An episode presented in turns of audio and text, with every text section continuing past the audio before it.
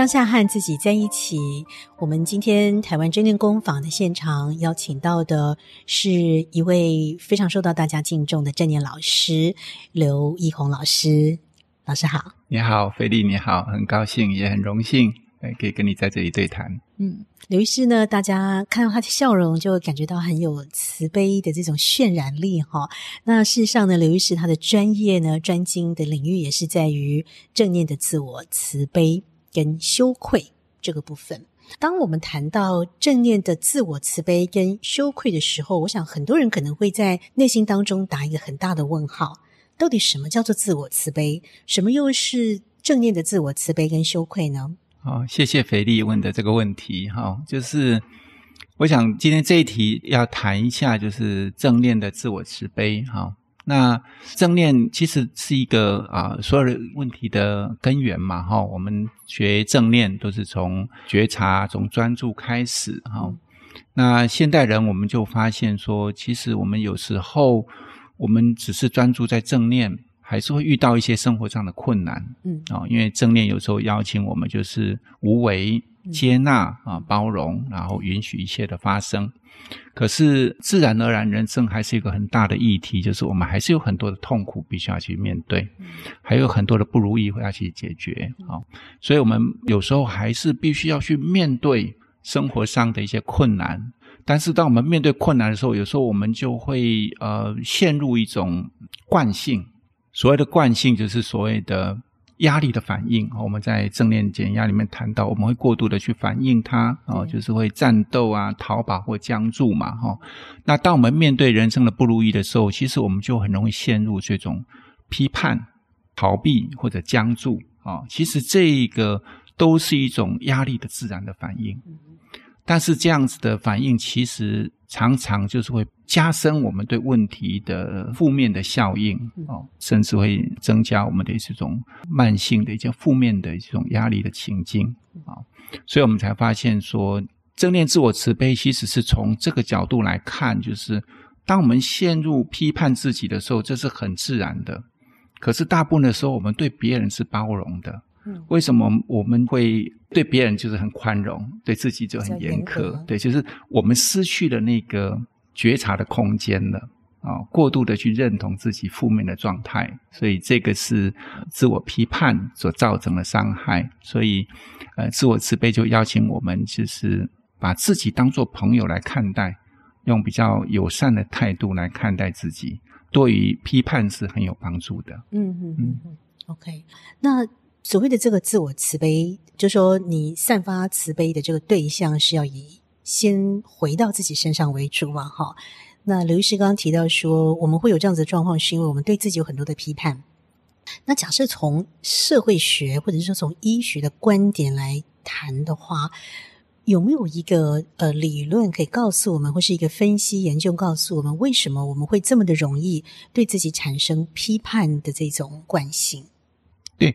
从我们的所谓的 Paul Gilbert 哈，就是他谈到这种慈悲的这种焦点疗法的这个创始人，他是从演化的角度看，就从演化的角度来看的时候，我们的大脑基本上经历演化是先从情绪的大脑，再到人类比较高等的灵长类或者人类的大脑。那我们的情绪大脑基本上就是我们刚刚所讲的这种压力的反应，战斗、逃跑或僵住的这种。追求生存的本能的反应，那反应在我们对自己不满意的时候，对人生不满意的时候，就是会自我批判，或者会躲避，或者会躲起来、藏起来，或者会陷入我上一期所谈的这种反刍一些负面的想法的情境当中。哎，所以这个就是我们这么容易会去批判自己。其实是很自然的，是很正常的，是很本能的，只是为了求生存，或者是只是演化的过程当中带给我们的。你的意思就是说，在演化的过程当中，当我们还是原始人的时候，也许有野兽要来追我们，那我们就赶快跑。可是事后，我们就可能就会检讨说：“哎呀，我今天怎么会跑这个路线？我应该要跑另外一个路线，才比较不会被狮子追到。”类似像这样这种自我批判跟检讨，是为了。让自己可以生存的更安全的这个意思吗？对对，就是这是一种生存的本能。嗯哼。可是生存的本能如果长期的惯性化以后，就很容易，因为现代人最容易产生的威胁，不是外在的环境，而是内在的自我形象。对，当我觉得这个威胁我的是我对自己的看法，是我自己对自己的价值，嗯、我的自我的认同的时候，我攻击我自己。嗯嗯，就变成是那个战斗，就是自己战斗自己，自己批评自己，自己觉得自己不好，自己觉得自己很糟糕。老是觉得自己不够好，对对对，那个就是因为我们现在最大的敌人就都会变成是内在的，嗯嗯嗯，不是外在的了。现在的时代就变成内在，所以我们现在才需要学习用另外一种方式去看待自己。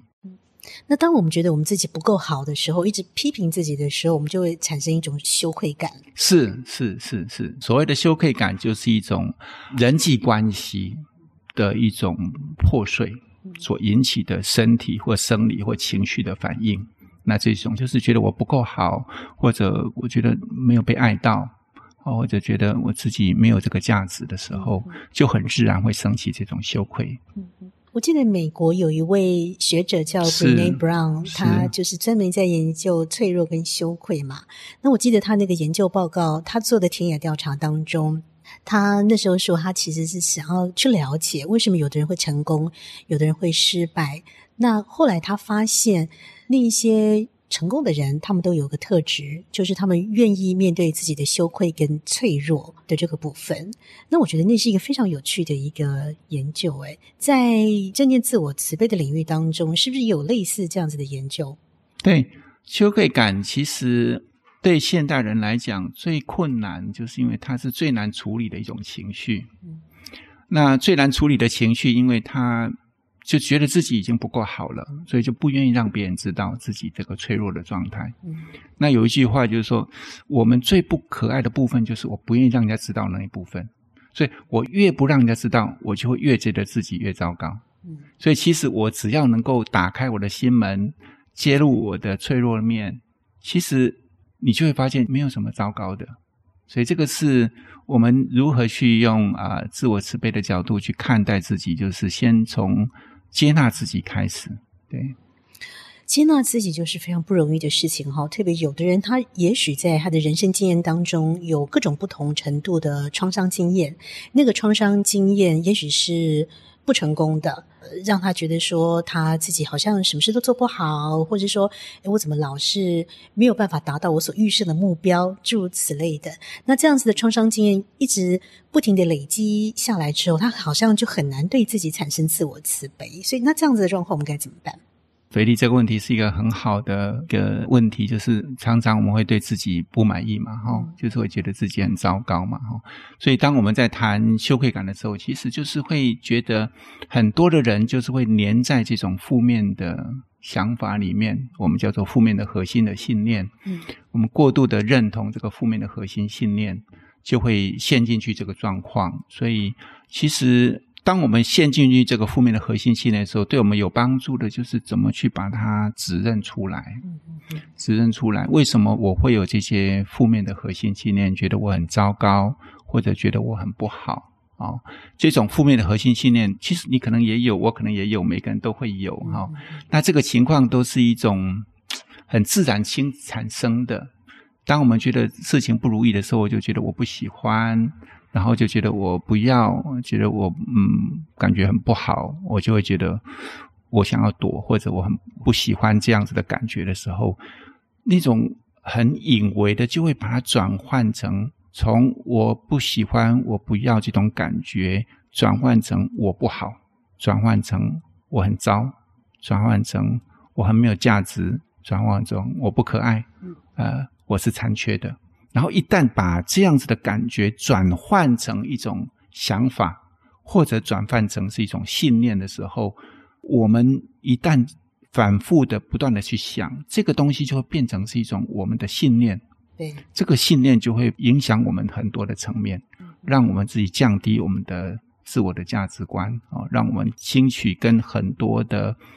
负面的情绪就会黏在一起，有时候就会产生焦虑，有时候产生恐慌，有时候产生忧郁，有时候产生愤怒，有时候甚至会伤害自己或伤害别人。好，那这个就是从一个不如意的想法或者情境，我们转换成一个核心的信念，而且是一个负面核心信念之后，又产生很多的负面的情绪，我们就会跟这个负面情绪黏在一起。啊、哦，所以现代的人很多的这种情绪很难处理。其实后来就发现，当这种情绪是很难处理的情绪的时候，通常都潜藏的我们所谓的羞愧感。对，刚刘医师讲的这个过程呢，就是我们在正念的练习当中，其实会提醒我们的，就是有时候我们的念头跟想法不是事实，可是。在这个过程当中，假设我们没有办法提起这个觉察力的时候，我们就会一直把我们的念头、想法都当作是事实，然后就像滚雪球一样越滚越大，到最后我们就把这个念头跟想法变成一种信念了，然后就强化了对于我们自我的批判，然后越是自我批判，我们的羞愧感就越严重，然后就越不愿意让人家看到我们比较不好的这一面。对，你讲得很完整，对，就是这样子，没错。那好痛苦，所以我们才在练习的过程当中，就是试着去把它呈现出来。嗯、我们刚刚说的，诶，其实你不可爱的部分，就是你不想让人家知道的部分。嗯、同样的，我如果让我自己知道我怎么了，嗯、我就开始解开我自己的这种枷锁了。嗯、所以你刚刚所讲的，就是把它指认出来是很有帮助的。当我有这种负面的想法的时候，我能不能把它指认出来？哦，原来我有这样子想。然后在正念自我慈悲的时候，其实我们就是会回到自己身体的感受。嗯，哎，就是当我把它指认出来之后，我能不能回到我的感受去照顾我自己身体，而不要停留在这个负面的想法里面，回到自己的感受去照顾自己。慢慢一次又一次的回到自己的身体感受去照顾自己的时候，我慢慢的就会松开这个部分。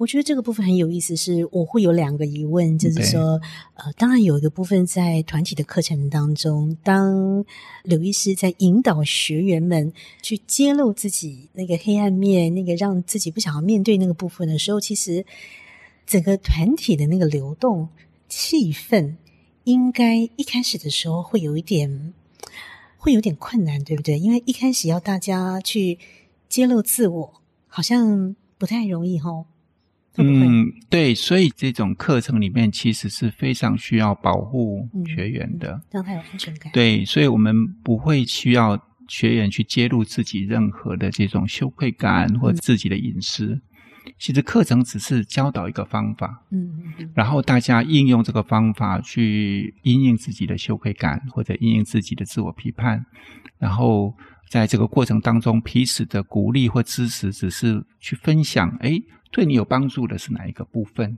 教的方法里面哪一部分有帮助？对你来讲是有困难的是哪一部分？我们只是从分享这些练习的经验而已，但是不会去碰触自己的这部分隐私。嗯，很棒。那为什么当我们在做这个正念自我慈悲的练习当中，比方说我现在我觉得很羞愧，然后我想到了我这个羞愧经验，那我去专注在。当我想到这个羞愧经验的时候，我的身体、我的心所产生出的一些反应，为什么当我可以去把我的注意力专注在身心的这个反应的时候，那个转化就会产生？啊、哦，这很有意思哈、哦。嗯，我们说所有的任何的情绪，都是有身体的层面、生理的层面、想法的层面、情绪的层面嘛，哈、嗯。但是在这里面最困难的，其实是。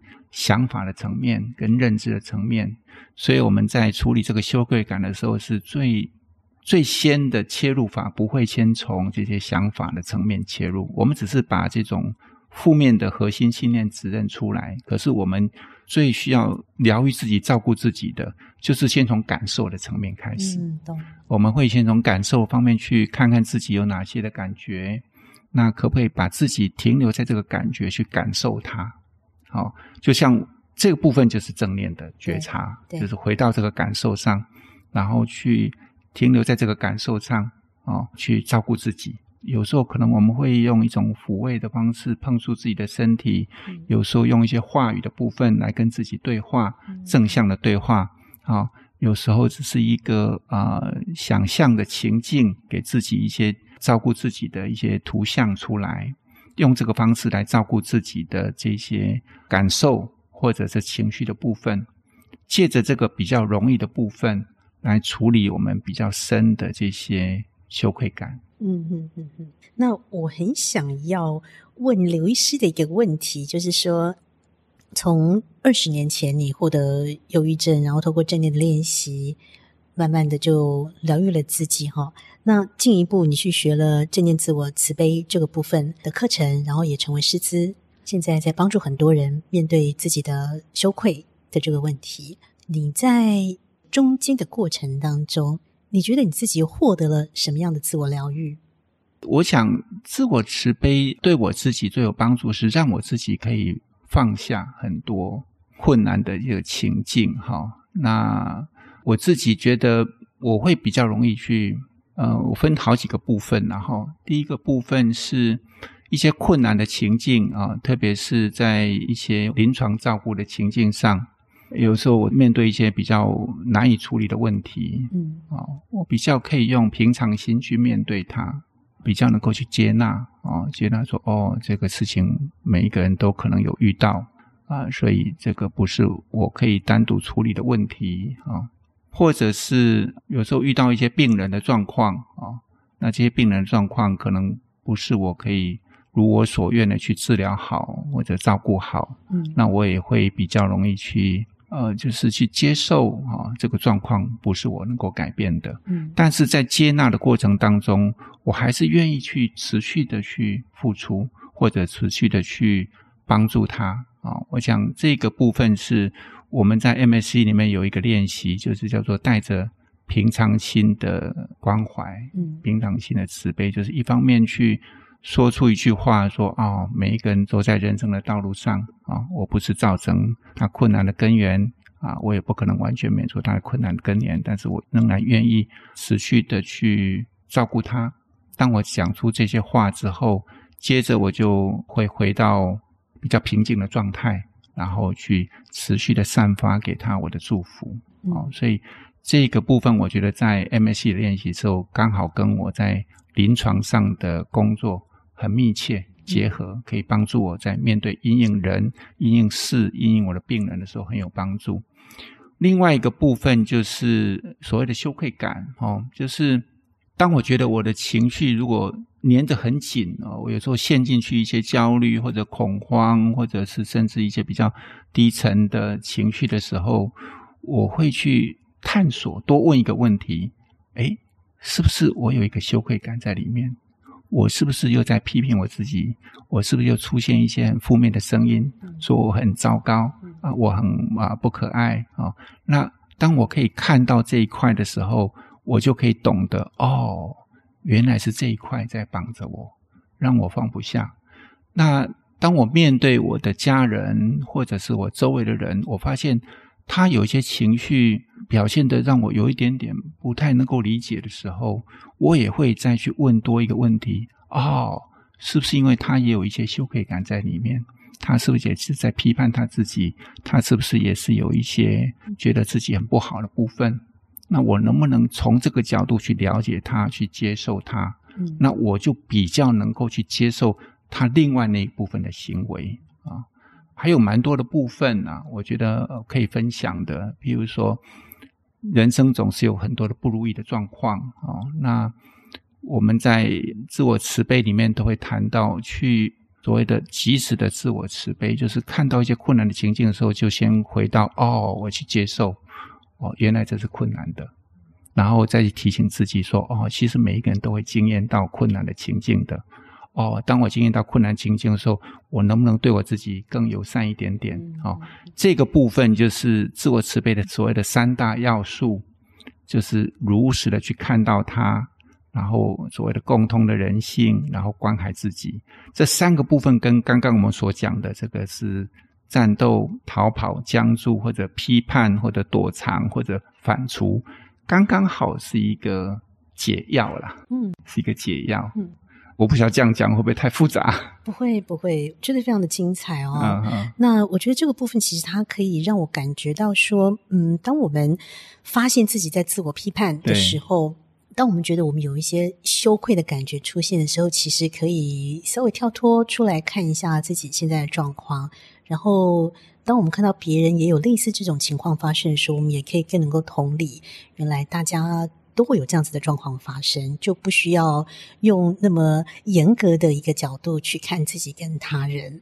对对对，所以我们一直不断的去强调所谓的共通的人性很重要，嗯、就是我们看到，哎，其实每一个人都会经历到这种情况下，哎，就像我一样，他会经历到，或者是，哎，其实我不孤单，因为每一个人都会经历到这个过程。当我们遇到一些困难的情况下，我们越去强调这个所谓的共通的人性的时候，我们就越愿意去面对自己的这个问题，或者愿意去接纳别人的这个问题。哇，真的很棒哦！我想到，我有个朋友曾经跟我说过一句话，他说：“我们总是很习惯把我们的慈悲献给众生，觉得我们好像要对众生慈悲，可是我们常忘记，我们其实也是众生当中的一份子。”对对对。那不晓得是不是可以用这句话来当做今天这期节目的总结？呃，谢谢。我觉得所谓的自我慈悲，其实核心就是你讲的这句话。嗯。哦，因为很多人不喜欢。自我慈悲这个名词，嗯，因为觉得你把自我放在慈悲上面，就觉得一个是自私的，一个是包容的。所以，其实我们谈自我慈悲，并不再强调这种“自我”这两个字，事实上是强调说如何练习先给予自己慈悲，哎，练习内在的慈悲。因为毕竟我们是最容易经验到不舒服的那个人。那如果我们可以先照顾自己内在的这种不舒服或困难，我们就更有能量去照顾其他的人。嗯，对，先把自己照顾好，我们才能去照顾身边的众生。对对对。好，那今天非常谢谢刘医师来我们台湾正念工坊，帮我们分享这么棒的正念自我慈悲跟羞愧感的一个心法。谢谢您。谢谢谢谢。好，那我们就下次再见喽。OK。